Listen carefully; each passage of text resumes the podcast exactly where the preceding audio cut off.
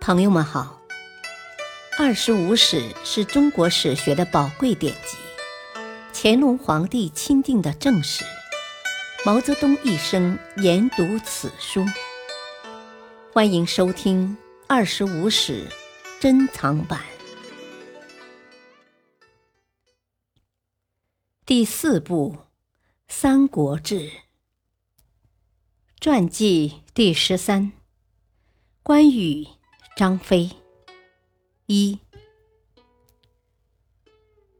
关羽出生不详，卒年两百一十九年，字云长，本字长生，河东解县人，今山西运城。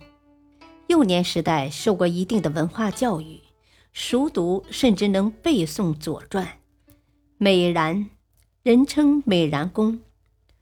中平元年（一百八十四年），关羽在家乡犯法，逃亡到涿郡，时逢刘备在招兵买马，与其相谈，甚为投机，便投到了刘备的旗下。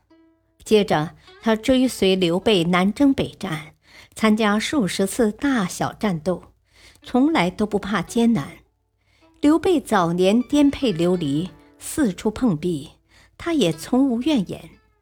初平三年（一百九十二年）前后，刘备任平原相时，以关羽、张飞为别部司马，分别管理其部区。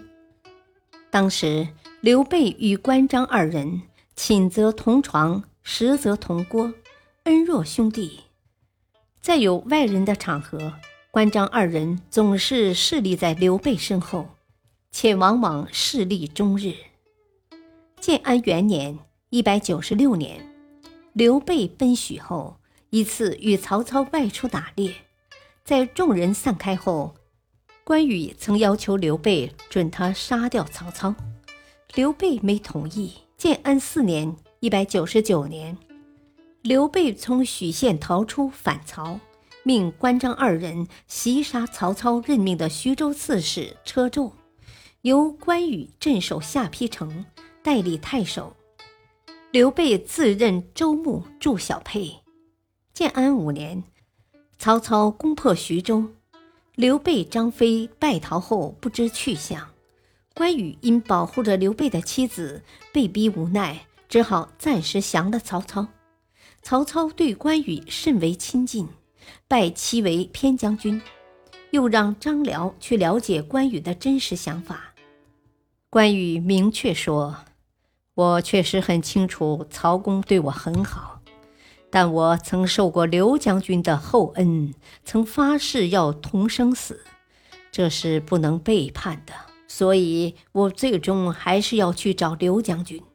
不过，我在走之前一定要立功报效曹公。”曹操知道后，感到关羽很讲义气，也没追究。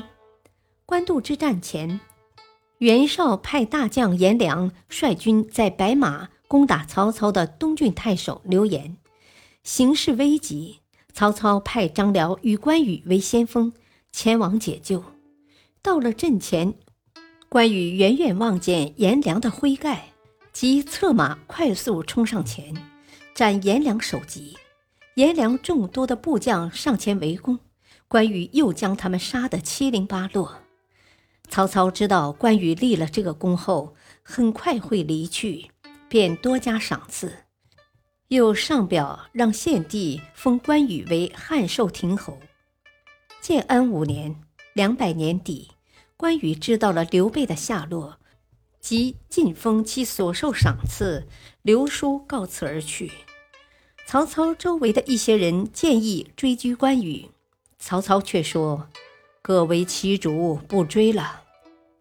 曹操一生玩弄权谋，关羽的一行竟能将他感动。他让其投奔敌方而不加制止，这确实是非常不容易的。关羽在汝南找到刘备，又开始了四处奔波的生活。建安十三年（两百零八年），曹操南攻荆州。刘备从樊城撤退，命关羽快速往夏口经汉口向刘琦求援。刘备兵败长坂，正在危急时，关羽和刘琦率领的船队及时赶到，接走了大队人马。曹操、赤壁兵败退走后，刘备凭借关张赵的武力，赶在东吴的前面，迅速收复江南诸郡。论功行赏时，刘备即命关羽为襄阳太守。荡寇将军。建安十六年（两百一十一年），刘备入蜀，留诸葛亮与关羽共镇荆州。约一年后，又调诸葛亮等入蜀，独留关羽坐镇荆州。不久，关羽听说刘备收降了马超，并对其很重用，便写信给诸葛亮，问马超的才能可与谁相比。诸葛亮回信说：“马超兼能文武，雄烈过人，一世之杰，可与张飞并驾齐驱，一争先后。当然赶不上美髯公您的绝伦逸群了。”关羽看到此信后很高兴，还将他给众宾客看。关羽曾被刘建贯穿左臂，以后。剑创虽愈，但每至天阴下雨时，手骨便疼。医生说，当初箭头上有毒，毒已入骨，只有割开手臂刮骨去毒，此病才能好。关羽当即伸出手臂，让医生割臂刮骨。手术时血流满盘，而关羽与诸将饮酒，谈笑自若。感谢收听，下期播讲二，敬请收听，再会。